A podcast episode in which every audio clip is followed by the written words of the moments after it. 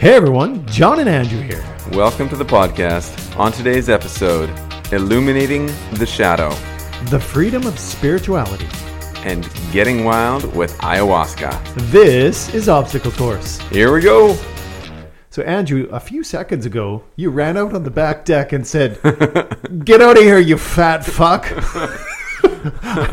Yeah. Who were you talking to? Okay, so... Wow! Not sure I should have actually used those words, but no. There was a squirrel, and it was a squirrel that we've been watching dig through the garden pots on my mom's balcony, on my mom's sun deck, and this squirrel is enormous. Yeah, he was. He had a fat ass. Yeah, a fat everything. Yeah. And I could probably get in trouble with this, and it's maybe kind of judgy, but... squirrels shouldn't be that large. And there's just clearly they're thriving here. They're an introduced species. They're not a native species. Yeah. And clearly there's no predators or threats to them because they're everywhere. Yeah. They didn't used to be around. And now I'm probably going to get in trouble for immigration talk, but this is a good intro for me being judgmental. Please don't see any metaphors in what Andrew's saying right now. Yeah. There's zero. There's actually a fat squirrel. That's all we're talking about. Yeah. Okay. Yeah. And it was just digging up the garden. So yeah. Yes, I did run out and say those heinous words, but please take them in context. Cool. All right. Well. So we talked about something called ayahuasca today. Yes, we did. Ayahuasca, not really something that I was that familiar with. Maybe no. I'd heard it in passing, but we had someone who has used ayahuasca for their own awakening spiritually. Yeah, and this is becoming, it was kind of on point in a way, because we have been talking quite a bit recently about spirituality, actually. And this whole episode came from Andrew's great idea of having a roundtable on spirituality. And Hannah was going to come on and be one of the guests. Yeah. And as you'll realize here, folks, in a second, she has a whole full 2-hour story. That's remarkable. And so that's where we kind of got here. But ayahuasca is used as a way to sort of open up our minds and our consciousness to other realms. Really, we're talking about psychedelics. And that's another thing that's being talked a lot more about in our culture. Is the power of psychedelics with things like addiction and depression and things like that. And even end-of-life stuff, dealing with pain. But that doesn't mean that we should all just go out and do a bunch of LSD. No, definitely not. I don't think. But no. I haven't read all the research. Yeah. Nor have I used LSD. No, we're not saying, throw caution in the, or don't throw any caution in the wind, or whatever the phrase. We're not saying just run out there and just be like, give me some stuff. But just the whole idea of expanding our minds and being in touch with that thing that we can't fully get in touch with in the here and now. And meditation can kind of do that as well. We don't necessarily just have to use chemicals for it. But I thought it would be funny to share a little bit here, Andrew. Go ahead. Of stories of when we've tried to use chemicals to try and influence us, and what the results were. I feel like you have a story that you're teeing up. Okay, so here's a story from me. So I've been on the record many times on this podcast saying I don't take anything. I take an Advil maybe once or twice a year, and when I do, it kind of makes me loopy. I've talked about that. I've talked about kind of being fearful about having to go under when I separated my shoulder, and I'm as someone who likes to kind of be in control of my thoughts and my mind, I'm not really open to the idea of something introduced that makes me fully out of control. But it was our anniversary. Oh. And we were at the Empress. Truth, like we should make sure people understand it wasn't our anniversary. Like John and Andrew. Yeah, sorry about that. And we definitely weren't staying at the Empress together, because if it was up to Andrew, we'd be staying in a freaking tent somewhere. Damn straight. Yeah, and so it was Angie and I's anniversary. We got a room at the Empress because obviously we're terrible budgeters, and we were staying there. And Angie's for years has been taking cannabis pills. Mm. Okay, and we're talking big honky pills with like tons of cannabis oil in them. She sustained a neck injury about 20 years ago from a car accident. That combined with her scoliosis, she can just be bedridden sometimes for a day or two with the pain. It's pretty awful. And Tylenol and Advil, they're they're really terrible for us. Yeah. And for some, yeah. Yeah. If we take them in large, especially in large quantities, and with someone living with chronic pain, right? Yeah. Like it's easy to reach for them and easy to get addicted to them. Yeah, especially if you're talking T3s or something with some of those other nasty drugs in them. Absolutely. No, people who live with chronic pain, and I know there's a lot of listeners that do, you have my full empathy. I don't know how you do it. I know it takes a lot of courage and a lot of inner strength. And anyways, I just want to say, keep going. I know it's difficult. So anyways, she does take these cannabis pills, and it's amazing how well they work. She just takes it right before bed. So she doesn't have the unpleasant side effects of kind of being foggy or just weird all day. Although I would enjoy seeing those, but she takes them at night. So there's really no benefit. So she had brought some, because, it was evening and we're in the Empress. And knowing me, I was just like, you know what? Let's make this a memorable time. So I took one of her pills, like a full pill. And I looked at her and she's like, what are you doing? And I was like, I'm making memories. And I took it and opened it up on a cracker and spread all of the oil on a cracker. She's like, no. Like, she's like, John, don't. Like, she's don't. And I just, within a second, I had popped the cracker in my mouth. Oh. So I took probably 3/4 of the pill and gave the rest to Ange. And I was like, this is just going to be great. What's a big deal? About half an hour later, we're sitting watching a Hugh Grant movie. Mm. And about half an hour later, I think it's called Music and Lyrics. Sounds awful. I'll fact check that. Yeah, it was. But for reasons which I would come to know. So about half an hour later, I just start, like, I can feel just sweat dripping from my forehead. And I could just, and I sort of knew going in, okay, weird stuff's going to happen. And I tried to be open to it because I've heard all the advice. Just surf the waves, just surf it. Don't resist it. So I was doing that. And at first it was nice. I mean, I was like, okay, I can see why people do this. I can see why people smoke pot almost every night. This is great. But then all of a sudden it went from nice to just like, okay, like I'm losing my sense of just my surroundings and my feelings. And I just sort of started to slink back in the chair, and I kind of would just keep looking at Angie. And she's probably just waiting for this to happen. Yeah, waiting and dreading it because, I mean, she takes a full pill every night, and it doesn't really affect her that much. Because she's asleep. And built up a tolerance. Yeah. Right, yeah, she's asleep and built up a tolerance. And she had just taken a bit, so she was just really happy and probably enjoying this Hugh Grant movie more than anyone should ever enjoy a Hugh Grant movie. And but at one point, I do recall Hugh Grant's head turning into the horse of a head and him looking at me and just being like, John. And so hallucinating. And I was just like, stop it, Hugh. I literally yelled that at the TV, and Angie was just like, what are you doing? And then at one point, she said I would just be sitting in a chair, and all of a sudden my right arm would just go flying up in the air, and I would go, huh, and then I would just let it fall back down. She said that I did that repeatedly to the point where she's like, could you just please stop doing that? And this is like my way of trying to like anchor myself to reality. Like, it's like, as long as I can still like control my limbs and like just go, huh, whenever I want, then it's probably fine. But I mean, I was on the verge of losing my shit, but at the same time, I was. You want to dig in here? Well, I'm sure you have so many questions. Not really. Is this surprising at all? There's zero surprise, and I think you had some interest in when we were having this interview in this substance, ayahuasca. Yeah, and good Lord. You should never be within like 3 kilometers of that stuff. Because you took a little bit of pot oil. Exactly. And you couldn't control your motor functions.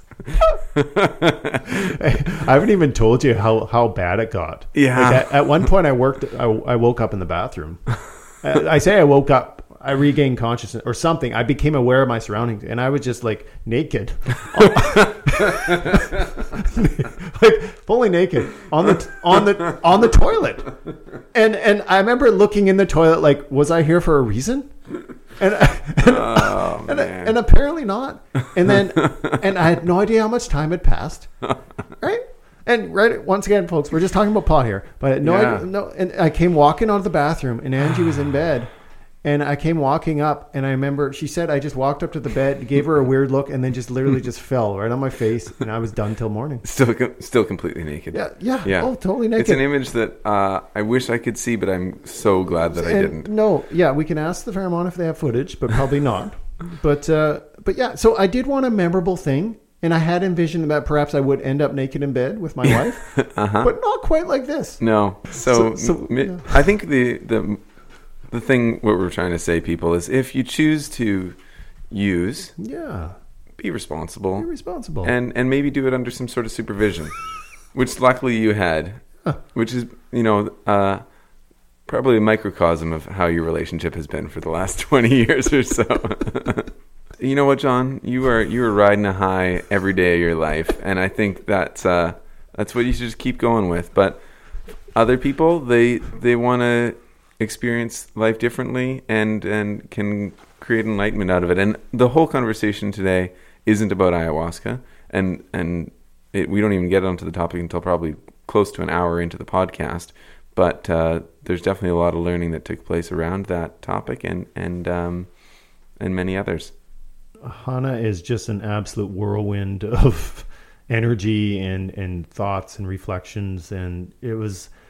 it was a Zoom conversation, but I kind of wished it was our first YouTube one, because she wore the story on her face. I mean, she's just so full of spirit. Yeah. And it's the term wild came up a number of times, and the conversation and her energy and her experiences and even her perspective, they are wild. Oh. And not, I guarantee 95% of listeners won't agree with everything that she had to say, but that's kind of the point, is to get different perspectives. That's why we're doing this, is to hear what other people, how they view the world, because that is one thing about our reality and about our experience, is that we can only see things through our own perspective. So when we get a perspective that is completely different, we can often be like, well, they're X, but they're just living life as they are, and we're not here to judge them. We're here to learn from them and think, I don't have to agree with 100% of that, but what is there that I can apply? What can I learn, and how does this make sense in a reality that maybe I was not aware of previously? Yeah, well said, Andrew. This episode is going to come out in 2020. And I think I can speak for both of us. I often do, which I'm trying to work on, actually. I think I can speak for me, and maybe Andrew will chime in and agree with me, that in 2020, we're wanting to have more of these kinds of conversations in terms of unique perspectives, and perhaps even more roundtable conversations. Definitely. Where, 3 or 4 people gather around and share their perspective, and the listeners can judge which one they connect with the most, or maybe some will rub them a bit raw, maybe some will inspire them. But the point is keep thinking, keep pushing, keep growing, keep learning. And I think that would be a goal of mine for 2020 with our episodes, is continuing those kind of conversations. Yeah, and I do agree with that. Yeah. And it's so important in our culture today that we are around differing perspectives, because we get in vacuums and echo chambers. Yeah, exactly. Where we just are having conversations with people who just reinforce the beliefs and the stereotypes that we already have. And that's really damaging, and that results in radicalism. And that's why we see so many divisive conversations and arguments that are not useful at all in politics and in many spheres around the environment, around tons of those hot button topics. Just when you're only around people who agree with you, and then you find somebody who doesn't, and you can't even find anything to meet in the middle on, and it's harmful. We have to have these differing opinions. We have to have conversations and just be open to other people's perspectives, because that's how we grow, and don't just do the same thing over and over again and reinforce our own possibly limiting beliefs. Absolutely, man. Conversations within a vacuum suck. All right. Enjoy this episode, everybody.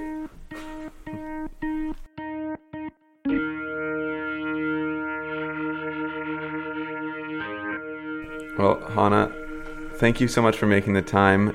Your I guess you're in the same time zone as we are, but we're many miles away. You're down in sunny Los Angeles right now. Yeah, it's a pretty sunny day too. Yeah, and we're in very typically kind of snowy and dreary fall, late fall here on the West Coast, but we can still connect, which is amazing.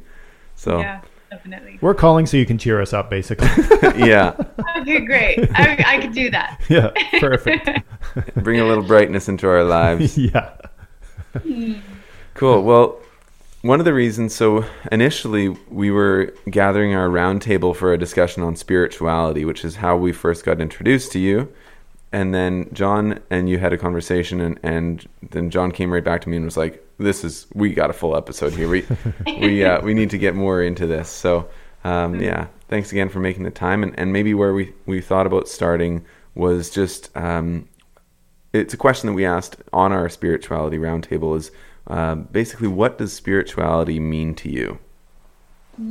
I love that. Okay. Well, then I will quickly ask for a little bit of space right now before I answer this question, to call in who I, spirits and angels and higher entities that I ask that they be the guardians of this session, of this podcast for us, and that they allow the highest vibration to come through in our thoughts and our words, and that the connection with our hearts connects with anyone listening to this message, and aho, and to stay with us throughout this entire podcast for the blessings of all beings. So now to answer your question, I think spirituality is just that. It's a unique connection that cannot be defined by natural laws of, physics or science, or maybe there's some genius that will eventually prove what that is one day. But as far as I see it, spirituality is this deep place of connection inside of me, and I don't know where it began, because I think it just is in existence when I became in matter and into existence. So for me, spirituality is the essence of who we are, which is the beautiful mystery of who we are as well. I love the idea of that beautiful mystery, and there's definitely a part of spirituality that is the unknown, and we live in a very fact-based society now. You can Google anything and you get the answer immediately, and so we're often I think humans have always been afraid of the unknown, but now we're kind of distrustful or skeptical of the unknown to a significant degree. So it can be challenging for people to accept that there's something greater that they don't fully understand. So when you say kind of the beautiful mystery, I like that, that approach. Now, you mentioned, kind of not being aware of when this spiritual journey began. Do you have any idea of kind of any early childhood memories of being spiritual or being perhaps more spiritual than others that were around you? Yeah, I think I'm a late bloomer in a lot of ways. I joke around. My mom told me when I was born, I came out asleep. Who does that? This is my birthday, and So, and I just joke. I've interpreted our birth as the moment we enter into this world, does that set this sort of energetic blueprint for life? And it's so hilarious that I came out asleep, because I feel like for many, many years, the faith and the conduit, the strength of the connection that I feel now, I don't think I had this when I was first born, or I didn't tap into it just yet. I was raised Catholic, so at a very young age, I went to Catholic school, from first grade to eighth grade, actually till 10th grade. And I saw this home video where my mom put us in the parade, and we were all I was a turtle, part of Noah's Ark, and my brother was a bluebird. And these songs that I would sing, they would crack me up. I mean, it was like this indoctrination. So this one went, Noah, Noah, Noah, Noah, Noah, Noah, Noah. And then at the very end, I was like, he's our noble leader. And I looked like, and I looked like this cheerleader. So either, actually, maybe I did have some sort of faith, and or maybe it was just the fact that I love being like a cheerleader, and that passion was coming out to be excited about something that sounded cool and awesome and good.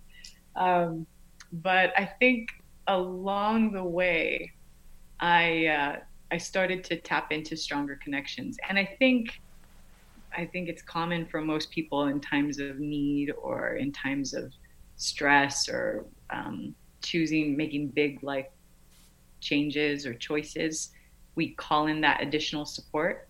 So I would imagine that as life progressed, I started to feel the need to ask for more support on my journey. Well, and Catholicism is known for being very focused on external rituals and things like that, right? It's at the heart of the faith. And you've begun this conversation by talking about something that's happening inside of you. And right. So I'm wondering if that internal sort of spirituality or feeling that you had grew out of your Catholic faith, or something you found apart from it. I mean, I definitely, there's definitely iconography, like religious iconography, that I identify with. And I thought this is cool. Like, you know, Jesus seemed like a cool dude, you mm-hmm. know, Mother Mary, is also, someone that I started to really, have a deeper connection with. I think the older I got, I'm trying to think if there was like a priest who maybe made a positive impact, and I thought, okay, if he's, you know, a man of the cloth, and if that's what this represents, then he's cool. But I mean, I didn't have any bad experiences with priests. I just mm-hmm. I don't think there was ever one I thought, okay, you're really cool, you know. So I don't know. I think my childhood was I loved Stations of the Cross. I loved the songs. I don't know if they made sense to me when I was little, but I guess there was just a security, maybe being inside the church and with all the other classmates and with the uniforms. I just enjoyed it. You're going to love this. My brother was on the spirituality discussion, and he actually just did a CrossFit workout based on Stations of the Cross. Yeah. Oh my God. Yeah. So like Jesus falls the first time, are you doing lunges or something? Yeah, or... exactly. It's stuff like that, basically. And the workout ends basically just face down before God, or just, you know, you're totally exhausted, and they have a moment of quiet. And it was cool hearing him link those two things. Yeah. Oh, that's wild. See, yeah. I'd be totally down. Yeah, I was gonna say, I'll get him to send you that workout. Yeah, I would totally do that. Yeah. And I love how you and your brother chose two unique animals, like a bluebird and a turtle. I mean, typically when you think, you know, Noah gathered up all the animals of the earth, it would be the classic, you know, tiger and a bear or whatever. But it's so specific. Like, turtle and a bluebird. Those are the animals that were aboard the Ark. Painted faces. I mean, my face was all green. He was all blue. I had this big shell. Like, it was hilarious. That's awesome. So you were raised in a very Catholic tradition, it seems like, but then at some point you kind of went away from that, it seems. And then was there a point where you came back to spirituality? You did mention how in times of stress or need, that's when we often look to spirituality for answers, or for comfort, or for fullness, or whatever it might be. Was there a specific time where you kind of went back to it? And if so, then why was kind of the traditional Catholicism not the angle that you went with? Yeah, I'm trying to think if I had. So on my mom's side of the family, there's Native American blood and ancestry. So I've always felt very connected to the earth. And my mom's dad, my tata, he looked like this Indian chief. I mean, he had, he lived up in the high desert towards the end of his life, and he would always wear, this like the cowboy hat, but with a rattlesnake coming out of it, and like the venom still hanging from the teeth, it was. And whenever we'd go to celebrate Native American culture, all of the elders would pay him respect, and he would just, like bow his head. And so there was something in the music and in the drums that just felt right in my soul. Mm. And there was no talk of Christianity, or anything, a celebration of something more formal, like I'll see at a Catholic mass. It was more like a way of life and living in harmony with one's environment, and, honoring all of the village, all of the tribe, and then I'm Mexican by descent. And when we were studying, this was like later in college, I lived in Mexico for about a year. And one of the classes I took, it was like taking a look at the aspect of the feminine, and where did that sort of get, where did the narrative shift? And in Aztec culture, to a woman who gave birth and died during childbirth was exalted to a status equal to that of a warrior fighting a battle that died, like defending the people. So, I mean, this whole notion of like, I don't know, I think I started to feel somewhere along the line, maybe it was in high school, like why can't, or maybe I had this question before too, like why can't women be priests? What's going on with this hierarchy? And even as an acolyte, actually, I was an acolyte, and I remember the altar boys could do certain things, but I couldn't do those same things. Mm-hmm. And I never understood why. It's like, how is this, what is this hierarchy? And when did I get deemed less than, simply for my gender? So I think because of that, there was like this part of me that started to detach. And then just learning more about different faiths and religions in the world, different ways of life. I mean, Buddhism is a way of life. I really love so many different things that I've read. I went to India, and, yoga and the practice of meditation. I mean, I suddenly realized there were so many different ways to connect to source and God and this higher power that didn't have to involve going to mass anymore. It almost feels like you felt the connection, but then realized there was no place for you in that context. And so you were forced to go out and find your place, so to speak. Yeah, I think tying education to to religion. I mean, I was in Catholic school. I was, at Catholic school, you go to mass. Right. I think every week. I can't remember. Yeah. And then transferring out to like a public institution, and then college was public college. So, it was, the impetus was on me if I wanted to go to a religious service, and I found that I didn't. So something started to shift, and my world started to open. The perspective on that started to open. Now, maybe I am coming from a place where I've had less spirituality in my upbringing, no organized religion. So, and that possibly is kind of where this question is coming from, but I'm curious what draws you in regards to the spiritual world that is in your perspective lacking in the physical world. And I know that's a big question. So you take it however angle you'd like, but Well, let's see. I would say love. I would say, does this put me in a state of love? Like I can feel my heart beat and connected to the earth, and does it just sit right in my soul? And is it like a tool on my belt that I didn't have before? Like, did I just discover a new tool to help me reconnect to the truth of who I really am? Mm. And there are definitely practices that do that.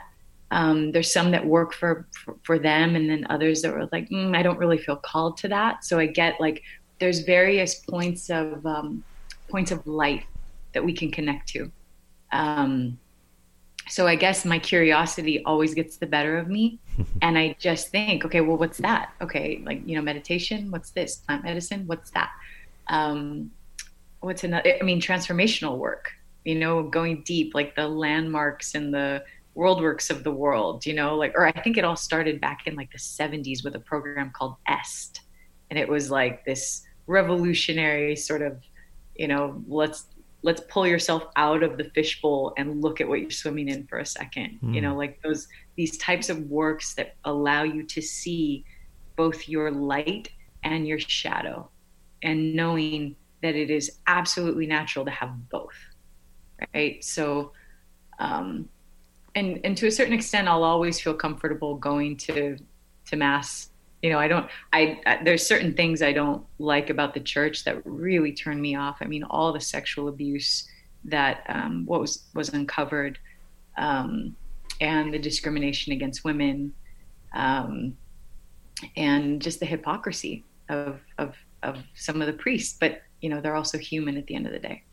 But the core of the message that there is this man called Jesus who died on the cross, and his vision was for the world. It was for so that we could be able to create our own miracles and to be free from our shadow self.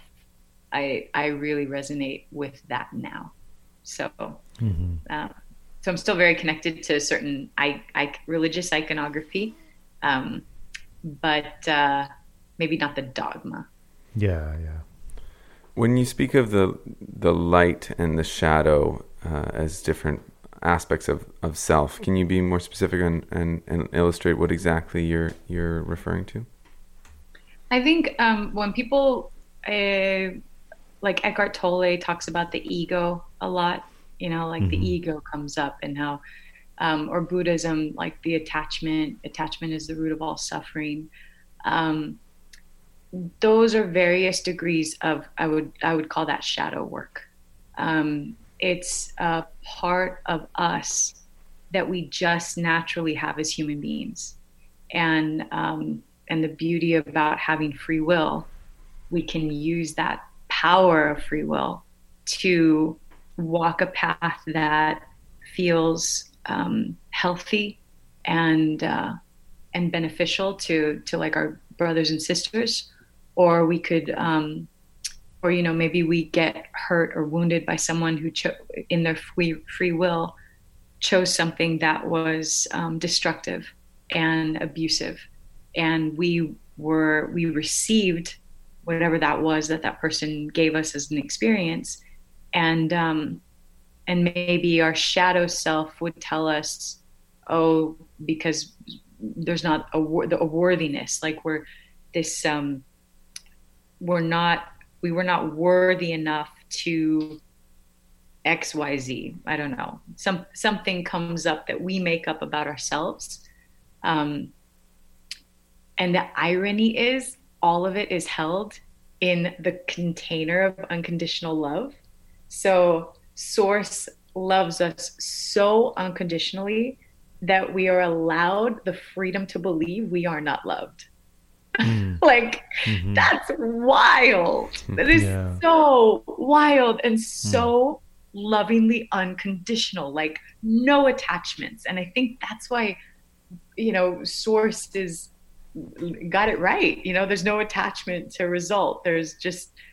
Therefore there is no suffering at ultimate source level. It's like, you're free, create, and your soul gets to expressively create this, and whatever sacred lesson you are learning on this planet. You know, I hope I learn my lessons. I hope I learn my lessons, but I realize I have a shadow side. It took a while to figure out, what my demons are, I'll call them. But I think I've been searching for it my whole life to a certain extent. Well, and I think if you're willing, it might be beneficial to share a little bit about those demons or those attachments. You mentioned earlier that those priests and you know, that they're human. They're beautifully human, and we're all beautifully human, but we're all attached. We all have these attachments. My favorite author, Pema Chodron, talks about it just being this stickiness. We just can't get away from it, you know, and we're just so attached to various things. And I think that's what you mean when you say your shadow self, that part of yourself that's loves that stickiness and likes to be attached, and we're connected to. And so what's that look like in your life? Oh, you are blowing my mind right now. Please remind me of that stickiness later. Yeah. When I get into health, okay? Because that was like the best. I just had this vision pop into my head. So I've been the victim of multiple sexual assaults. The first one happened when I was 17, the sort of predators kind of like snooping around, and then 18 is when it happened. And then, and that was a family member who's no longer in the family, thank God. And I told my sister, and I told friends, but I never told my parents, and I definitely didn't tell his family. And that was probably, at 17, I just was in this state of denial, and stayed like that for a really long time. And then I fell in love shortly after, like around that time. I met the first love of my life, and we were together for about 5 years. And for some reason, there was this jealousy that just like consumed me. And I wouldn't understand why my body, like why I was physically reacting like this. You know, at the end of the day, I did trust him and knew he loved me through and through. But it's like if we were walking down the street and I saw him look at someone or make a noise if there's like a hot woman on TV or something like that, it just got like under my skin, and I would just be that crazy, in quotes, girlfriend, crazy jealous girlfriend. And it wasn't until years later in therapy that I understood that whenever I would have a boyfriend who would do these normal things, like a beautiful woman is walking down the street and you take notice. Same thing that I would do, a hot guy working out, or, maybe your brother's CrossFit thing. I would probably be like, this is great. Yeah. I couldn't, on some level, I couldn't distinguish any longer what was healthy and normal versus what was that like predator sexual energy and intention. Mm-hmm. And because I was still sort of fighting this demon of being assaulted. And I was held prisoner to that for a really long time. And that was just the first time I was assaulted. There was another time at 23 in Mexico studying abroad. And then the very last time this happened, I was 33 years old. And with this one, everything changed, because by some miracle, and I do call it a miracle, I was finally able to voice what happened. in a really big way. I reported it this time. And that, I think, was definitely a defining moment, like an act of real bravery, to say to myself, but to declare something to the world, like, enough, I'm done. Like, I've learned this lesson. And I felt like if I didn't report it this time around, that I was saying it's okay that this happens to someone else. You know, like, if I didn't put him on the map, then it's okay to help whatever beautiful sister down the road that he does this to, and I won't be there to back her up. Mm-hmm. So something like fused together in my soul. And I prayed like you would not believe for support. And I do believe that God sent these people into my life that were the exact combination of spiritual and just pragmatic, that they supported me through the process. So you had the support kind of at going through that process, but I get the sense that the bravery came internally. And I'm curious, where do you think that bravery came from, or what allowed you to cultivate that bravery that you inherently possessed in those important moments when you did report it?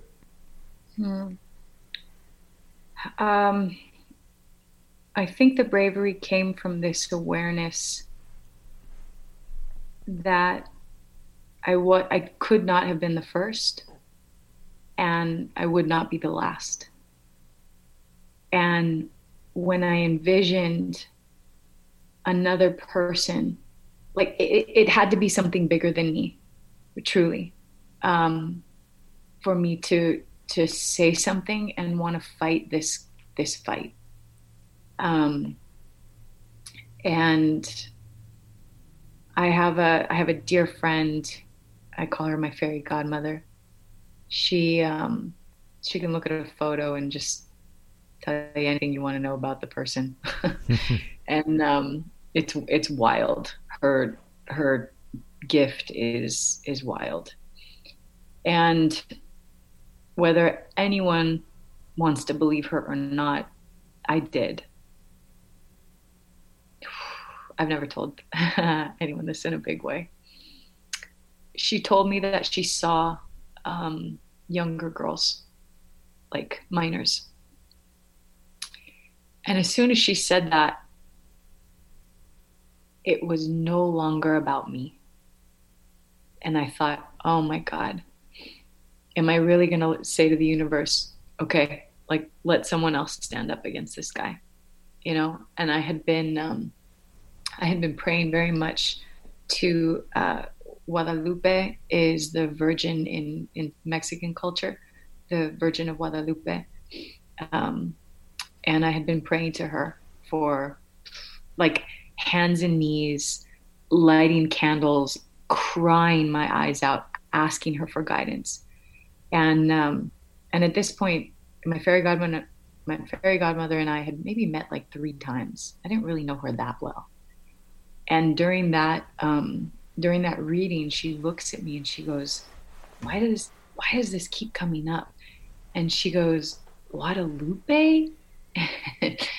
And my eyes just got huge. And she goes, are you asking her to help you?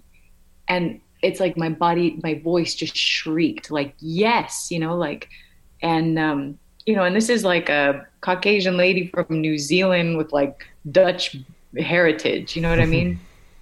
And she said, she told me she heard you, and she's telling you that you're strong enough. And she goes, she said, you're strong enough to do this. And, you know, whether I created that to be my own truth, or in some spiritual sense, this was truth being channeled through my fairy godmother, I believed it. I didn't want to believe it because It was really scary, the circumstances. You know, this was, I don't know if you know, a special elite force soldiers at Navy SEALs. This was like a Navy SEAL, and it happened on a naval base.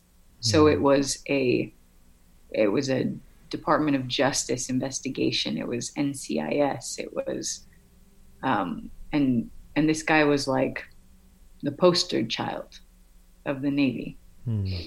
And literally a trained killer. I would picture, like, in the trauma of it all, I remember I'd be walking down the street and thinking, like, there's just going to be some, like, red dot on my forehead, and I'm just going to get, like, taken out, like, by one of his sniper friends. I mean, I literally had to, but it didn't stop me, because when I thought of other people, and especially younger girls, I think part of me just connected to that deeper, younger self that experienced those trauma, and all the trauma that I carried for so long. I just didn't want other people to experience that. And so was justice done in your case? By some miracle. And you have to understand, there was no physical evidence. 4 days after it happened, I wrote to him a message on Facebook of all places, because I knew if I sent, I didn't want to call, didn't need to speak to him again. And I thought, Facebook will tell me he's read it, you know, like, I'll at least know, and I could say whatever I want and it'll be there.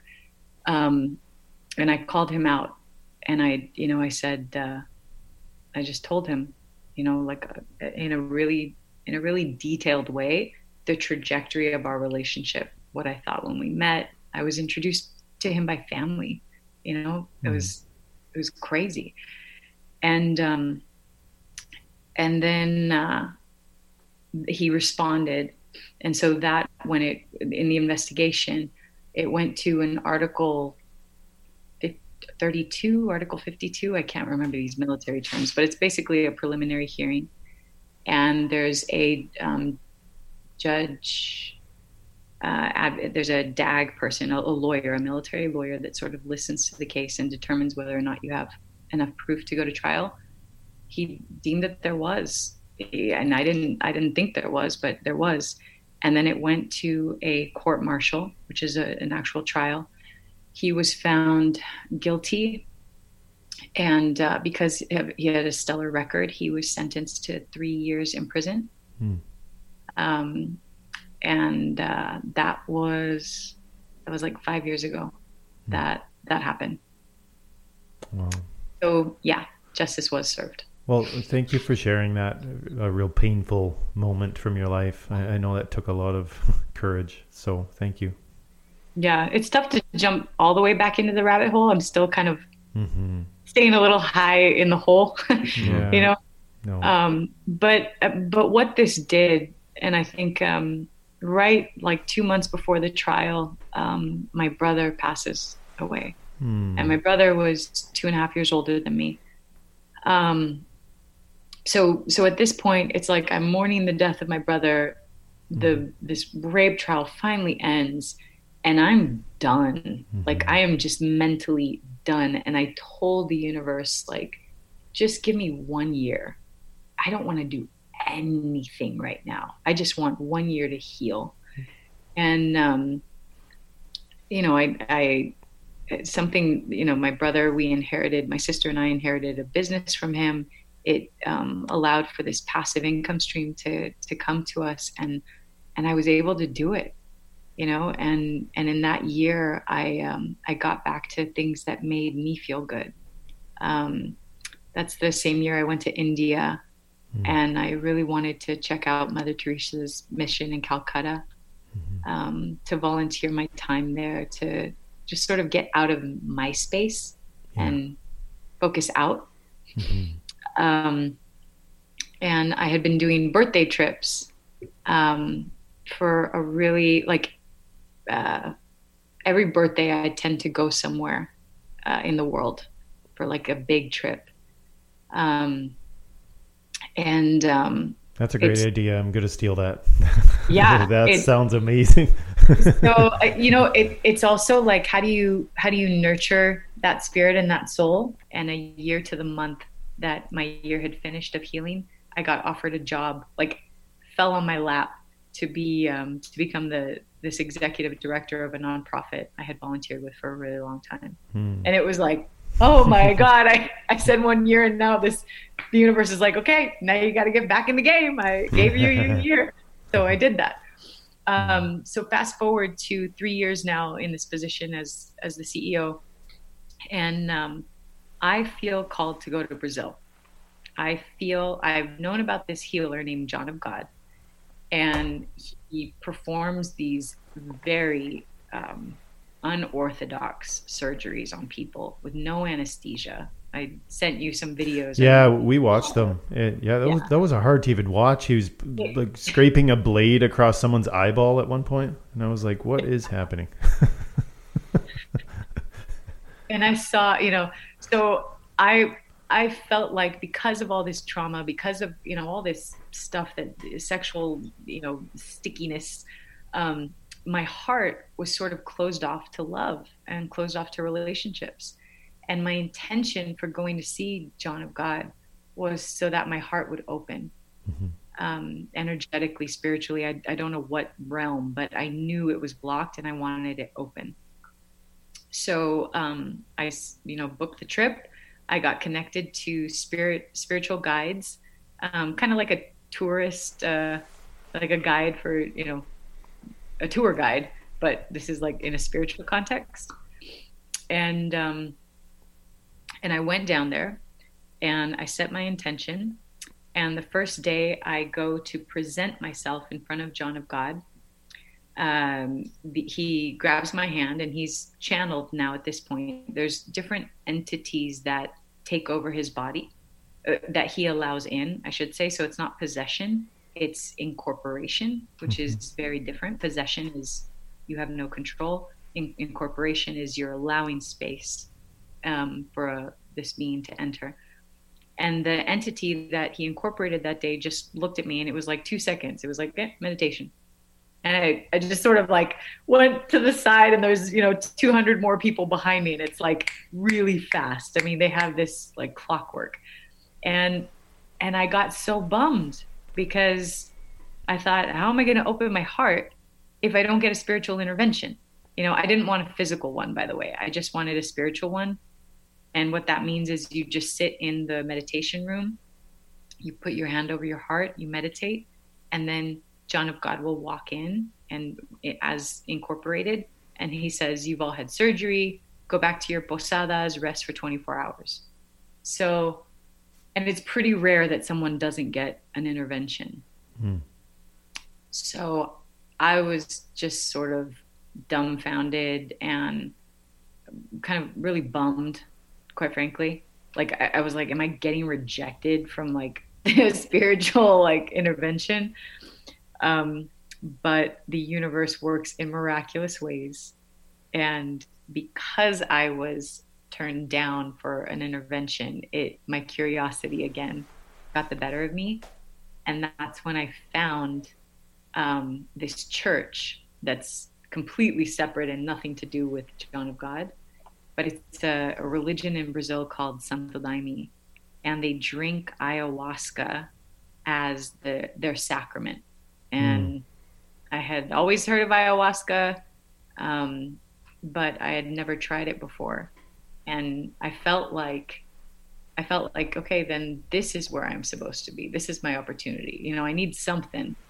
So I decided to try it. Yeah, we got a million questions about ayahuasca for sure. Have you worked with the plant, the medicine before, or no? No, we haven't at all. But just in preparing for this, just kind of reading and learning more about it, and very very intriguing for sure. But I just wanted to for our listeners who maybe 5 minutes ago were like, John of God, what's that? And they just Googled it. They'll get kind of hit in the face with a mixed story, so to speak, right? Like there's the story you shared, which this man who has seemingly has these incredible almost powers to heal, and like you said, take in presences that can help him, but then also his humanity has been on full display as well. And at press time, there's been like 600 accusations come out against him for sexual misconduct, including his daughter has recently come out and said some things about how he was. And so, you know, once again, a very, very mixed story. And I wonder how you took that in. Honestly, so I was there when all of that went down. Spoiler alert, you know, I quit my job and moved to Brazil. And so I was there for his last day when he showed up in Current. And sure enough, this like tiny little town in the middle of nowhere the next week was packed with like world reporters from around the world, mm-hmm. you know, and I registered with the U.S. Embassy Department, and they even sent an alert to all U.S. citizens in Brazil about this tiny little town with this sexual predator, John of God. Mm. So at this point in my healing work, I mean, just the irony of it all. Here I was coming, you know, fresh off this like massive legal battle with like a Navy god, right? And the fall of this hero. And here I am in South America, and it's like, this is the first international Me Too movement to hit the continent. And it's literally John of God, mm-hmm. which, I mean, just the irony in itself, it was so surreal. And, I mean, I got to, I think I was in a space that was not really, I kind of wasn't really earthly bound at the time. Like I was in terms of my healing and spiritual process of what happened after, I was like not really third dimensional when all of this was going on. So it took me a minute to really like assess, because friends were reaching out, are you okay? Are you safe? And you know, nothing happened to me. And quite frankly, I never even wanted to come close to John of God, because he didn't look like that nice of a dude. When he wasn't incorporating people, he kind of looked like an a-hole. Mm-hmm. And I got to see sort of underneath it, when you live in the town for a longer time, you kind of see like it's kind of mafioso style, you know, like there people, like anything he said went, you know, he held all the power. And so I actually found a lot of healing when these accusations came up, because it just was like this reverberating like this new paradigm that's coming forward, that it is no longer like this system is no longer supported on this planet. Mm-hmm. This whole thing about the you know, the guy with all the power. And no, it's like heroes are falling now. Mm-hmm. Heroes in quotes, you know, they're falling because it's not based on a solid structure. And the new paradigm is all about truth really rising. And in order for truth to rise, the shit has to rise to the top first. Mm-hmm. And we have to acknowledge it and see it. Our shadow. We need to bring all that light to the shadow, acknowledge, see it. And because I was doing that internally, I saw just the metaphor of everything I was living in Brazil at the time. So it was deeply healing. And he still is in jail. You know, he hasn't left. Yeah. And so in terms of this seeking out of truth and all of the structure that was set up and the system that was in place, and how were you able to discern what was real in terms of his healing properties and what he was doing for people, and what was all just bullshit or taking advantage of people? Yeah. So I never saw actual abuse take place. His MO, from what I've read and what people have said, is that people, so just like I had presented myself in front of the entity for, you know, to see what they told me, and they just said meditation. So a girl, you know, would come forward, and the entity, and I say this in quotes, would tell her you need to see John of God, you know, after this session, you know, in his office privately. I believe all of them spoke Portuguese and were not in need of a translator. Therefore, no one else necessarily had to be in the room. And then it would be some sort of like healing recommendation that if this happens, you'll be releasing XYZ, you know, the shame of it, the embarrassment, the whatever. And so everything from, I think, like masturbation all the way to the full to rape occurred in these private sessions with John of God. I didn't know anyone who had a private session. But I, you know, at the end of the day, I physically saw him perform these surgeries with no anesthesia, and I saw his eyes sort of roll, and people that you think would be screaming out in pain were not, you know. And in my own meditation in those rooms, I've had visions, powerful visions, that have made me understand and believe that there is something divine at this place, at this site. I think about John of God in the context of if this is all perfectly designed from a divine perspective, then the entities must have known this was going to happen, right? And it's really weird. My spiritual guide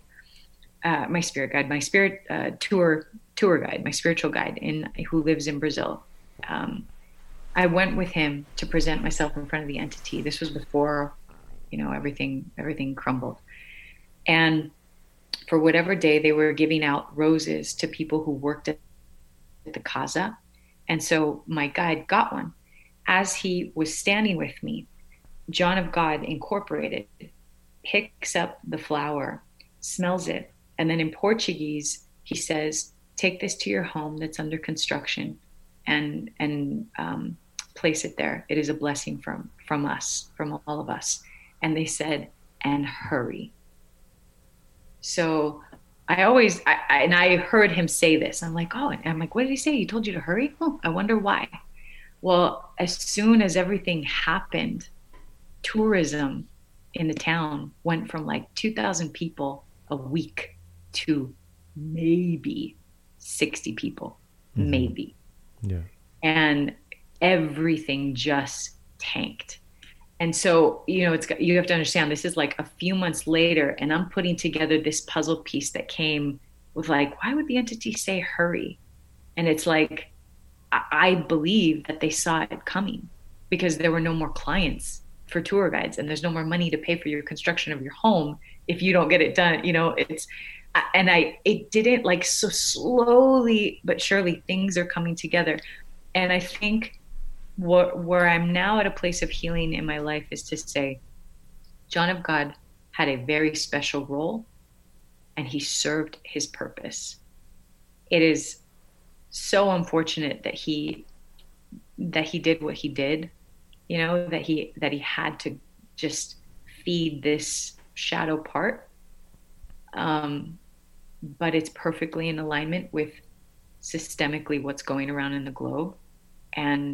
And that's why I can see it all in like divine orchestration. Maybe that needed to be shown, like this healer can also fall, you know? Yeah. You know, we had a guest in the past use the phrase "niggles with me." And I think I love that. So I stole it. Anyways, and something niggles with me a little bit about what you said is, you know, the entities knew about this and perhaps used him to accomplish a higher purpose. That's a tough sell to the victims, right?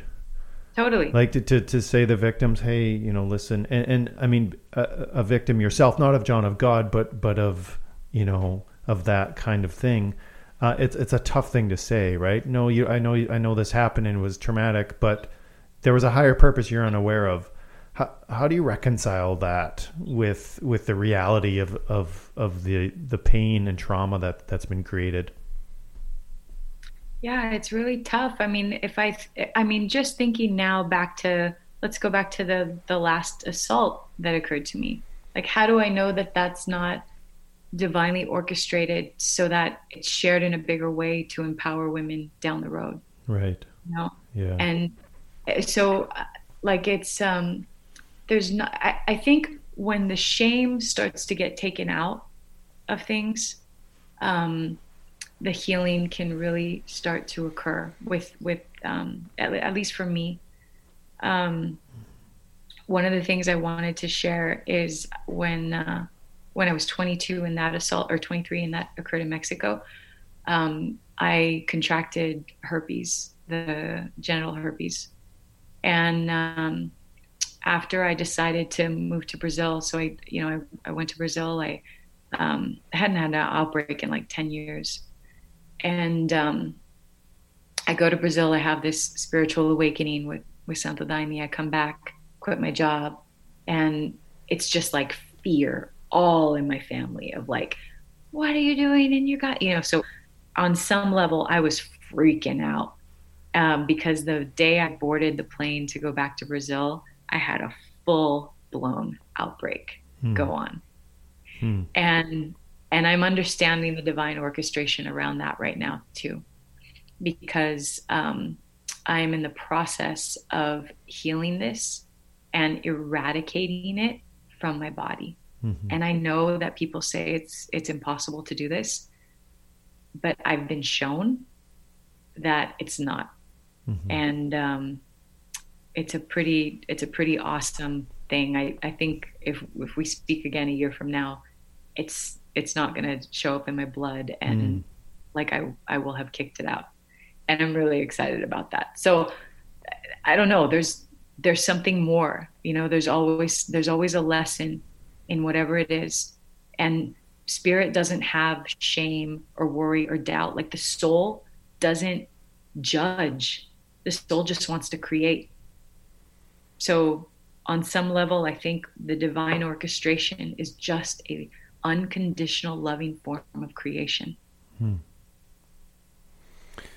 Yeah, and I want to go back to the concept of the beautiful unknown, which you brought up at the beginning of the conversation, because it's easy to make judgments, and people, who have Googled John of God, I'm sure they were probably quick to judgment, and that doesn't necessarily affect your experience, or really have anything to do with your experience there, which you were seeking out healing, and you found it. So it's I appreciate your vulnerability and you speaking openly about these issues and your experiences, because it is around a place of judgment, and you can only really speak from what you have learned and your own path, and you were able to find what you were looking for in that part of your journey, and that's important. If you want to, you'd begun to talk about your experiences with ayahuasca, and we definitely wanted to, camp out there and learn about it. So maybe you could begin to share what that was like. Yeah. And I would just like to say, to kind of end on the whole John of God thing, is I believe Abadiânia as a town is going through a rebirth right now. So I see the importance of putting it on the map as a place of healing, which was the old paradigm with John of God. And now the new paradigm. So just because John of God's gone, he didn't have any power anyway. He was just a conduit. And those entities of light are still very much there. I mean, the energy in the meditation rooms felt even lighter and cleaner. So we're starting to do spiritual retreats there. And I think what the new world sort of looks like, the new paradigm, whatever you want to call it, it's, we no longer need that proof, that we just walk in with faith and know that we're going to have a direct divine experience with source. And I think you know, the John of God era was people who needed to physically see surgery being performed. You know, the new era is we just know we're divine and we're going to connect with it. So for whatever that's worth, I think that's Abadiânia is not going away. If anything, it's going to get better and more beautiful. Well, and the thing that is, I think, coming across loud and clear so far is just your intent and your mindset on what you took from that experience. So many people could just be like, just furious or broken, or, you know, anything spiritual is bullshit, and see what I mean, and it's all corrupt, and they just sort of fall into their shadow self and never recover, right? Never come out again. Yeah. And you're sitting before us right now, you know, and I can see it in your eyes, you know, it's just, you radiate this hopefulness for the world and for yourself. And I think that might be spirituality, in a nutshell, is just this hopefulness that flows from you for a better world. And so I think it's remarkable. I just want to compliment you on the way you took all that in and then shared it. 'Cause that's, there's a lot to be learned in that. So thank you. On to ayahuasca now. Oh, I'm so excited to talk about ayahuasca. You have no idea. First of all, I did some crazy, crazy shit. You have to understand. Okay, if I can't go into the science behind it. Please research that. And, you know, there's loads of articles. Yeah, for sure. What I can relate to it is, like, you know, I can give you loads of metaphors, and the best metaphor is Morpheus sitting in his chair looking at Neo saying, do you want to know what the Matrix is? Yeah, I love you that. Know and like and Neo has been searching his whole life, and he knows there's something out there and he can't quite place it, and Morpheus says, unfortunately, no one can ever be told what the Matrix is. You just have to experience it and see it for yourself. Mm-hmm. So, you know, as much as I can, you know, it's just like falling in love. We can read books about falling in love, all of that, but you're never going to know until you actually fall in love. Right. That's literally what ayahuasca is to me. And that's my definition. It's found in the Amazon. I know it's derived from a vine and a plant. And together, there is a compound of DMT that gets released through your body. And from what I know about DMT, we produce it 2 times really potently in our lives, where it's like just a surge of it. And it is right at birth and right at death. Mm-hmm. So... I should also say, I didn't even research any of this before I went to go work with the church. I just knew I was turned down for this spiritual intervention, and I was pissed, and I wanted to know what else I could do to connect myself to source. Mm. So, the beauty about, which is perfect, like the medicine will call you, mm-hmm. and you will feel it. And I definitely felt called. So there's different in Brazil, working with ayahuasca, there could be a shamanic context of a work or a religious type of work. And I was working with this church. I went to it's funny, they don't call it mass. They don't say we have mass today at the church. They say we have work tonight at the church, which I love for so many reasons. So I go to this work. Women need to wear dresses. And I think that's so that energetically, you know, around our womb, that it's just sort of open. I think there is a spiritual context to that. If you're a member of the church, you have uniforms. Men wear white suits or a white shirt and navy blue slacks. And then women have 2 different uniforms. It could be like navy blue skirt and or a white one with green. So I went to, I show up, you know, we drive out 45 minutes to this town, and it's a full moon, which is like, it's 2 days before my 40th birthday. Mm. And I'm just like, I don't know what I'm getting into right now, but I'm excited because all of this feels amazing. And they're grilling, like there's a George Foreman grill and they're making grilled cheese sandwiches at this house, like, which the church is basically just the backyard, like a big patio, cement patio with like a pergola over it. And I, you know, they asked if I was hungry. I said, yeah, I ate my grilled cheese, which apparently you're not supposed, it's not really Aya food to have that kind of a diet.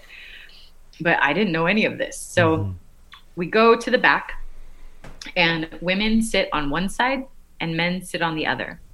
And we do not mix energies the entire work. There's a 6-pointed star that's in the center and musicians sitting around it. And then some people have maracas and they play to the rhythm.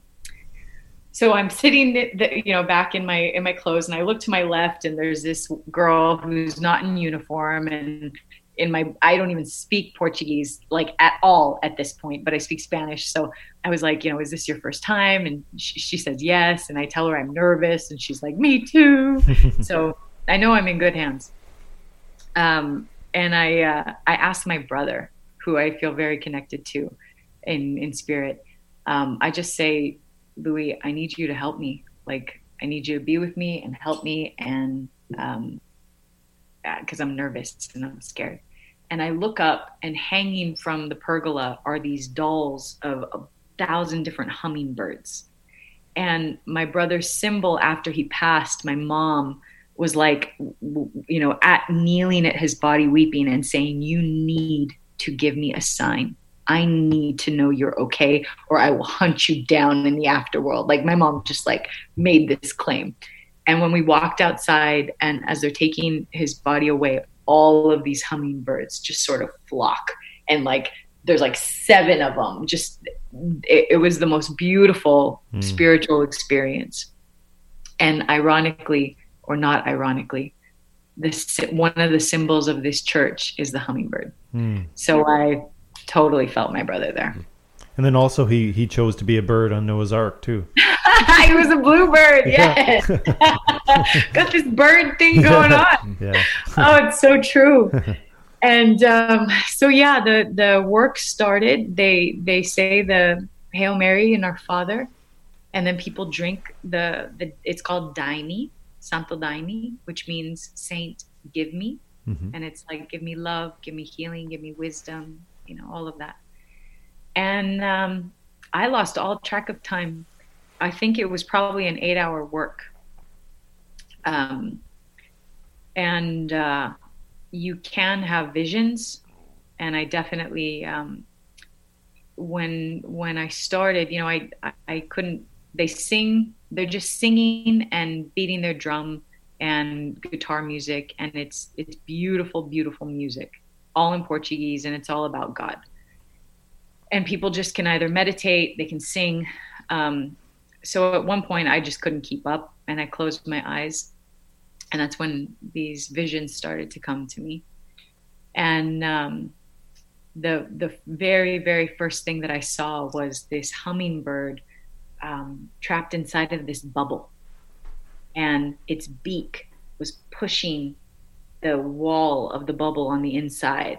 And then all of a sudden this bubble burst and the hummingbird just took off flying, like it was finally free.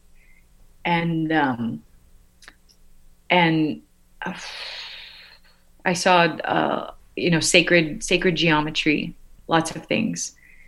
But at some point I started to feel the presence of this old woman. And she was kind of making her way towards me, kind of like she wanted to sit right next to me for some reason. And I'd open my eyes and I couldn't feel her.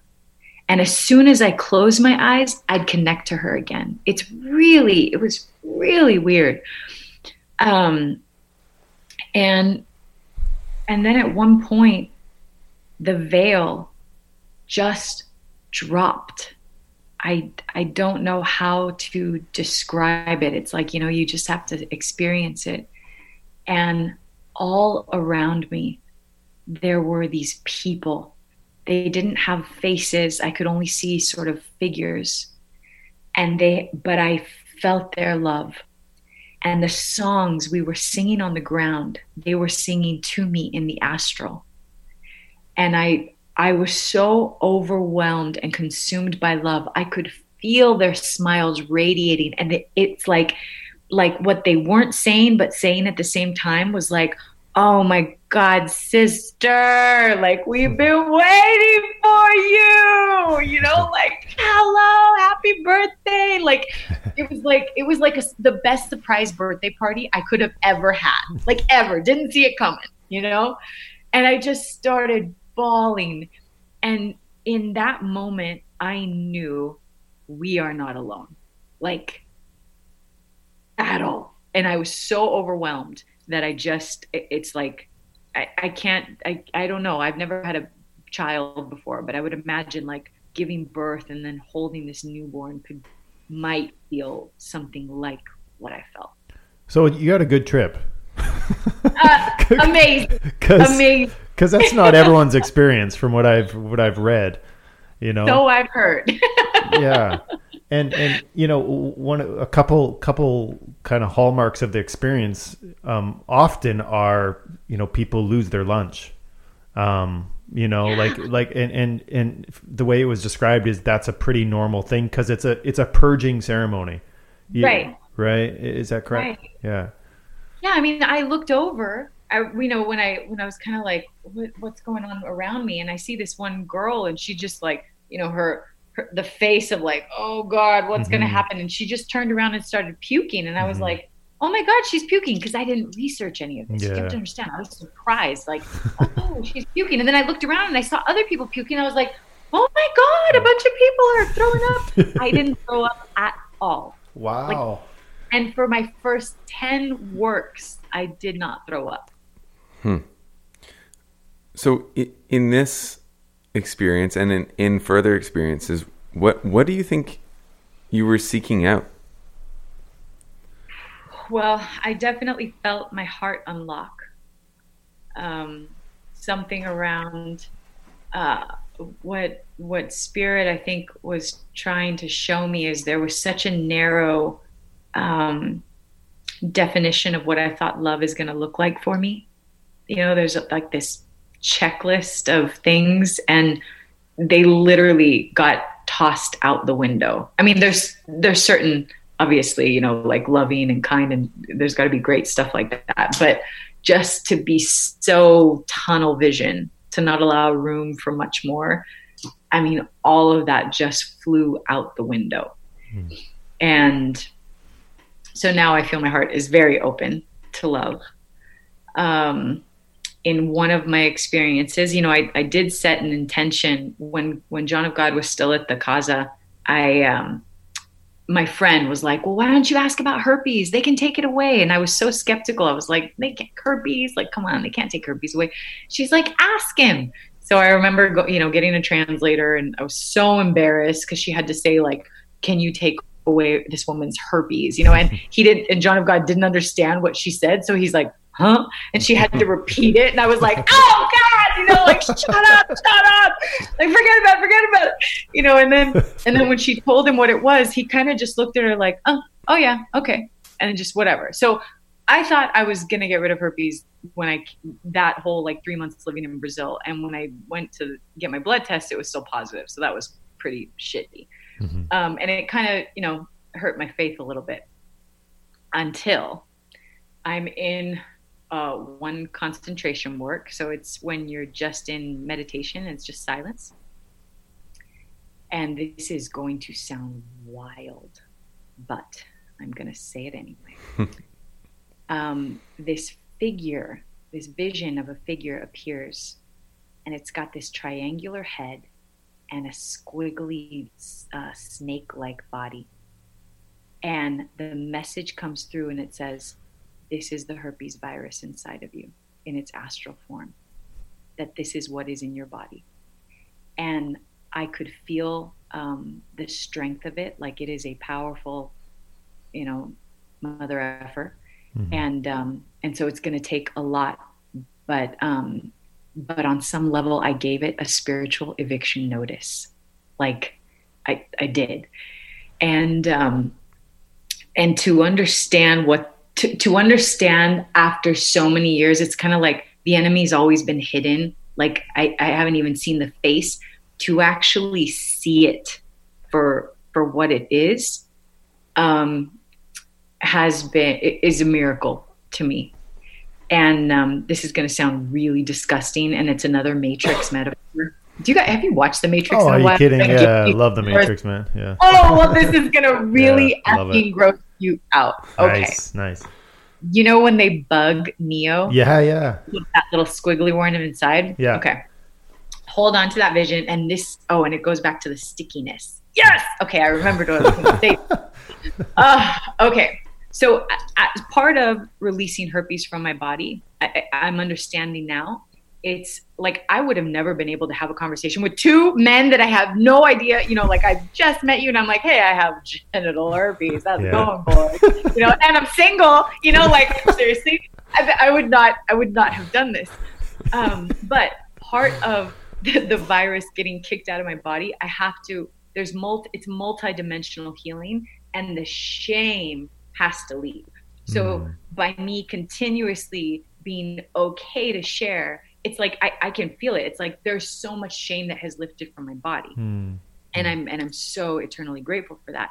And in releasing the shame, synchronicities have come up in conversation. And so one of my friends has said, oh, my really good friend goes to Honduras, works with plant medicine there, like different plants, it's not Aya, and has put together these supplements, and it can kick herpes out of your bloodstream. It takes about 3 months. And I was like, what? And of course I'm thinking, I've asked for this healing. I got to follow my intuition. And like, if this is legit, let's do it. So I was taking these supplements for about a month, and it's a very strict diet. It's vegan, but like ultra vegan, like certain foods, because of their acidity, even though they're vegan, I can't eat, like cranberries. It's like you can't do cranberries, not lots of lemons, only cherry tomatoes. Like it's pretty hardcore. So about a month had gone by, and I was taking these supplements, and I went to this one healing work with the church. And literally, like that in The Matrix, when you see that squiggly thing and Trinity's trying to like zap it and get it. Yeah. You guys, this is going to sound insane. I think what it does is eliminate like mucus. Does that make sense? So like a stickiness where shit like that can live and get entangled and make it like its swampy environment. But it was cleaning out my body so on such a deep level that I felt, can I say fucker? Yeah. You just did. Okay. I did. I'm sorry. But, no, that's great. That's what it was. Yeah. I felt that fucker running around my body, trying to hide from the ayahuasca, so I would not purge it up. Wow. It's like, and I looked crazy, and where it would be in my body, and I can only access the knowledge of where it is when I'm drinking this medicine, because I'm multidimensional and therefore have access to these other realms. I can't feel it, for example, right now, but my body would indicate where it was, and I could feel the way it would travel based off the body that it showed me in my concentration work. Like I can't make this up. That's wow. So couple things. Yes. One, as you might imagine, but one is when you said like sounded insane, the transmission broke up a little bit. So it like slow motioned the way you said it, and I hope it comes through in the recording, because it almost made it even sound more insane. It was wild. Yeah. You actually, you seemed like you were possessed. Yeah. Like it was like and I was like, what is happening? But it was just in that one moment. So read into that what you may. Perfect time. But also, as someone who loathes snakes, you need to do whatever you can to get that triangle-headed fucker out of your body. So I completely support it. Yeah, good. So just I just needed to get those two things across. Yeah, no, and there's other levels that I'm doing. So it's not just the supplements, it's not just the food, it's not just the daime. I was, of course, again, I was talking to my fairy godmother. She found a prayer that it's actually used for the HIV virus. And this woman says that in order for your body to stop, you know, creating the outbreaks or whatever, you need to develop spiritual authority over your body. And so I just interchanged HIV virus for herpes. And I've now been saying it for 3 months every night before I go to bed, because it's like I'm attacking it at all levels. Like I saw the strength of what this is, and it's just, I mean, it's wild. And I can't wait to share with you guys that like I kicked it out and what that experience. Yeah. I can't wait for that too. And yeah, it's gonna be gnarly. The less snakes, the better, in whatever form. So, I mean, some of your story is very much one of seeking healing, and you return to the ayahuasca for further guidance or part of that healing process. And I'm wondering what it might take, or how you might know that you had become healed. Well, define healed, right? Because I think I'm always going to be a work in progress. I'm going to have more experiences in life, and, you know, maybe a couple more punches that I'm going to have to take, or I don't know. But what I do feel now, more so than I've ever felt in my life, is this incredible sense of freedom. And I just feel like, I feel like I'm creating alchemy in my life on a level that it's like tapping straight into source. You know, after I quit my job, I've been traveling for the past year, and I'm using all of my savings to do this and invest in myself, and there's no plan B. So it's like I just jumped, and the surprises along the way that are happening. And, you know, I mean, just being with you guys and talking on this podcast, you know, like none of this would have been possible. There wouldn't have been anything to discuss had I stayed sort of fear-based trapped. I mean, when I wanted to move to Brazil, I come from a very big, loving Mexican family. You can just imagine. First of all, they thought I was still high on ayahuasca. And they were like, it's still in your system. You don't know what you're talking about. I'm like, it's not in my system. I just had this spiritual awakening and I can't. They thought I was being brainwashed. They thought I was joining a cult. I mean, they thought, and then John of God, all of a sudden, the news hits and shit hits the fan, and they're like, probably did help. Yeah, they're like, this is where Hannah lives. Like, this is like this dude brainwashed her. And it's like, oh my God, it couldn't have been more dramatic. But there was just something deep inside that said, you get to do this, and it's okay. You know, it is okay to be different. And if I fall on my face, then you know what, I'm going to have the most amazing story about how that happened. So I have a question about Aya, as you've been calling it. Yeah. So this is something you've done several times in Brazil. Is this something you can do in LA? Like, is this, or is it always have to be part of a ritual and done with a shaman administering it? Well, the context matters when you're working with plant medicine, because it's so potent, and you want to make sure that the people you're doing this with is a safe container and trustworthy. Yeah, they talk about setting is really important, right? Setting. Yeah. Very. And also your intention too. Right. You know, like there was some video I saw, and it's like, you know, if you're just a guy on Wall Street thinking, oh, I'm going to do this to make more money. That's not the point of working with plant medicine. Like, if anything, it's like, you know, question my job, you know, like it's, but yeah. So Santo Daime grew into so as far as the church goes, I officially became a member. And even though my home church is in Brazil, I have had the pleasure of working with churches around the world. So there's churches in LA, San Diego. There's one in Seattle I haven't worked with yet, but I'm excited to know them. New York, Canada has one in, I think, Ottawa. And I just, for my 41st birthday, I went to Spain to walk a sacred pilgrimage, the Camino. And during the work, during my pilgrimage, it just so happened that like just a few hours from the exact location I was going to be was the annual retreat for all of Europe, Santo Daime Church. Wow. Like, it was amazing. That is, yeah. So I got to meet, people from Norway, from the church in Manchester. There's one in London. Like all over the world is this religion is now a national movement. As far as shamanic works, you can definitely find shamans, and sometimes people will come. They'll make like international tours. The works I do are in Brazil, just because that's what I know and I trust.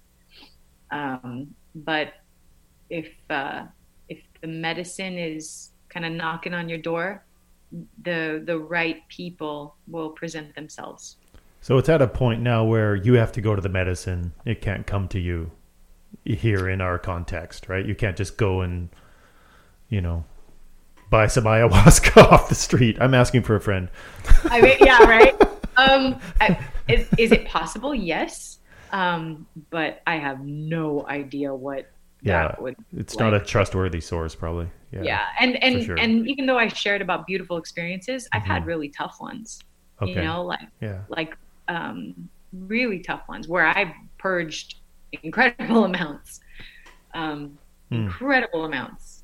and it looks different for everybody. Mm-hmm. Yeah, we are. It's important to know we are not saying just find some ayahuasca and just go for it. Definitely not. Right. I do think that your intention that you spoke of is such a huge factor, and in your experiences, but just in general.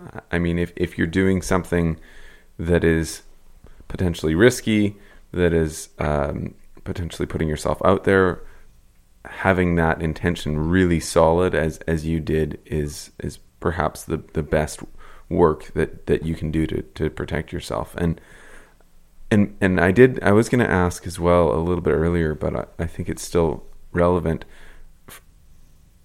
Some of these, as we saw with John of God and other religions throughout the world, there is a risk of people taking advantage of others.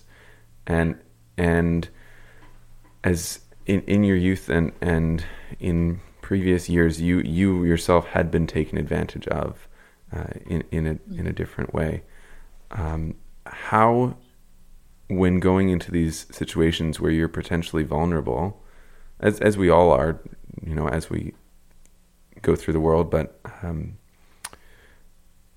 in these cases, how do you protect yourself from being taken advantage of? Mm-hmm. Yeah, it's a really good question. Well, I trust my instinct much more. It's almost like, when red flags would come up in the past, I'd sort of want to like try and paint them white, but it's not like, I'll just give the benefit of the doubt. Mm-hmm. And I think now when that little voice comes up, because I think we can all sense it. I really do. Even with that Navy SEAL, there were red flags. I mean, I didn't know it would turn into what it turned into, for not by any means, but there were definitely red flags of like, what's this? Like, I feel like he's changing, like he's sort of flipping. Mm-hmm. So I think it's to really honor my gut, and if it feels kind of weird, okay, maybe I'm just going to, either a friend's going to come with me that I know and trust, or I'll just say, no, thank you. I'm going to wait for the next one. And not being afraid to say something. Actually, there was this member, an invited guest to the retreat in Europe. And I just got like dirty old man vibes from this dude. And in the last work when we were outside and it's like I had a vision, and it was him seated across from me, but everybody else on his side, all the men were gone, and it was just him. And he had his arms crossed, just sort of like checking me out. And I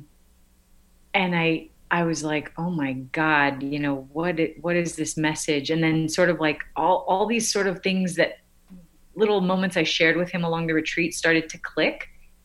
And I thought, I have to say something. I just have to say something. I don't know what I'm going to say, but I have to say something, because I want to continue to use my voice all the time for the benefit of others. And so I got an older woman, thank God, you know, I was like, what should I say? And I just went up to, and I asked, I said, universe, if I'm supposed to speak to this man, then allow a moment to interact with him clearly along my path. I don't want to search for it. And sure enough, like that moment happened, and I thought, okay, I got to do this. And I looked at him and I said, be careful with your energy, because I felt, me sentí invadida. I felt invaded. Mm. And I want you to take notice of that in the future. Wow. So like, I didn't need to make up a big old story about it, but I knew for some reason I could feel my throat chakra just like how it was in the past.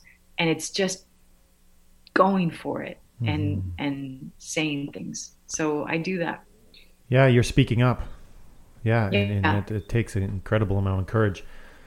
You know, we're coming up on 2 hours, and I know it doesn't feel like it, does it? It feels like we just got started. And you know, must be the ayahuasca. I was gonna say, all jokes aside, this has been a fabulous trip. I mean, it has. Fantastic. And perhaps as a way of you know, bringing it to a close, I wanted to deal with the word freedom that you brought up. And it's almost like it sounds like it's become almost like your calling card, or a word that you want to guide you. You know, that there's the whole thing. If you had a billboard and you can only put one thing on it, what would it be? And perhaps freedom is what you would say. So when you say freedom, words are powerful. They come with so much, you know, baggage, but also good intentions. And when you say freedom, what do you feel in your body, and what message do you hope people take from it? Oh, what a beautiful question. I think when I feel freedom in my body, I feel this power of creation. Freedom. I have freedom to bring this forward. And it feels good. And it's... In one of my meditations, like, it's going to sound silly, but this Mickey Mouse balloon, it looked like a bubble just sort of like floated up. Mm-hmm. And I didn't understand it. I was like, seriously, Mickey Mouse? Like, I thought I was going deep here. Well, you're in LA, right? Yeah. Yeah. Just, I mean, if you think about Walt Disney and his vision, he had this, you know, first cartoon, this mouse character, and think of everything that has come from it.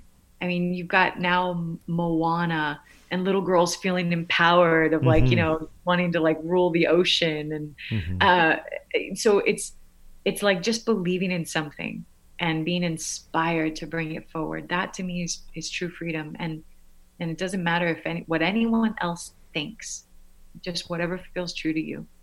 Mm. That is such a fantastic point to wrap up on, I think, because the reality is not everyone is going to agree or kind of see parallels in their own lives with your experiences. Mm-hmm. They won't disagree with your experiences, but they just, with your sense of spirituality but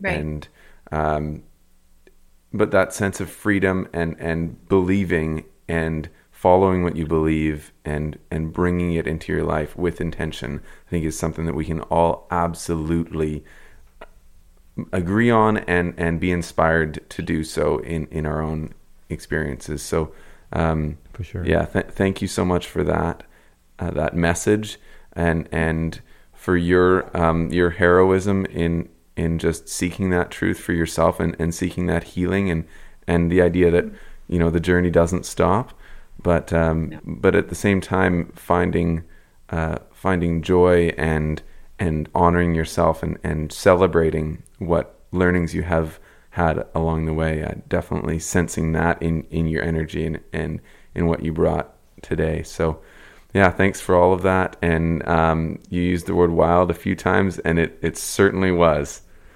Yeah, I wish we would have actually video recorded it, because you're so animated. I mean, your story, your face tells a story, you know, yeah. in many ways, right? It was awesome. Yeah, it was entertaining, inspiring, challenging. It was all I hoped it would be. So thank you so much. Oh my gosh. Thank you, you guys, for this platform, for following your highest calling and just being in creation in this space. It's beautiful to meet you guys along the road. Yeah. Well, the road to Hana, it's been a fun one. It's been wild, yeah. A little windy, and crazy.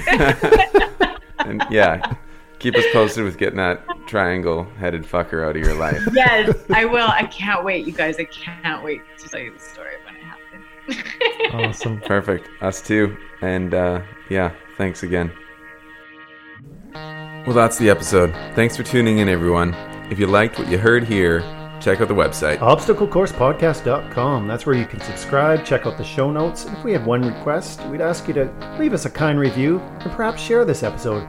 It's not because we have fragile egos, well, but because we want other great people like you to benefit. Speaking of great people, we have a list of people we want to thank. We've got our senior technical advisor, Andy Robertson, our media partner and web designer, Sticky Media, and of course, our host and snack coordinator, Judy Langford. Oh, peanut butter cookies. You can continue the conversation on Instagram and Facebook at Obstacle Course Podcast, and on Twitter at Obstacle Pod. Thanks for tuning in, everyone. Keep pushing through those obstacles.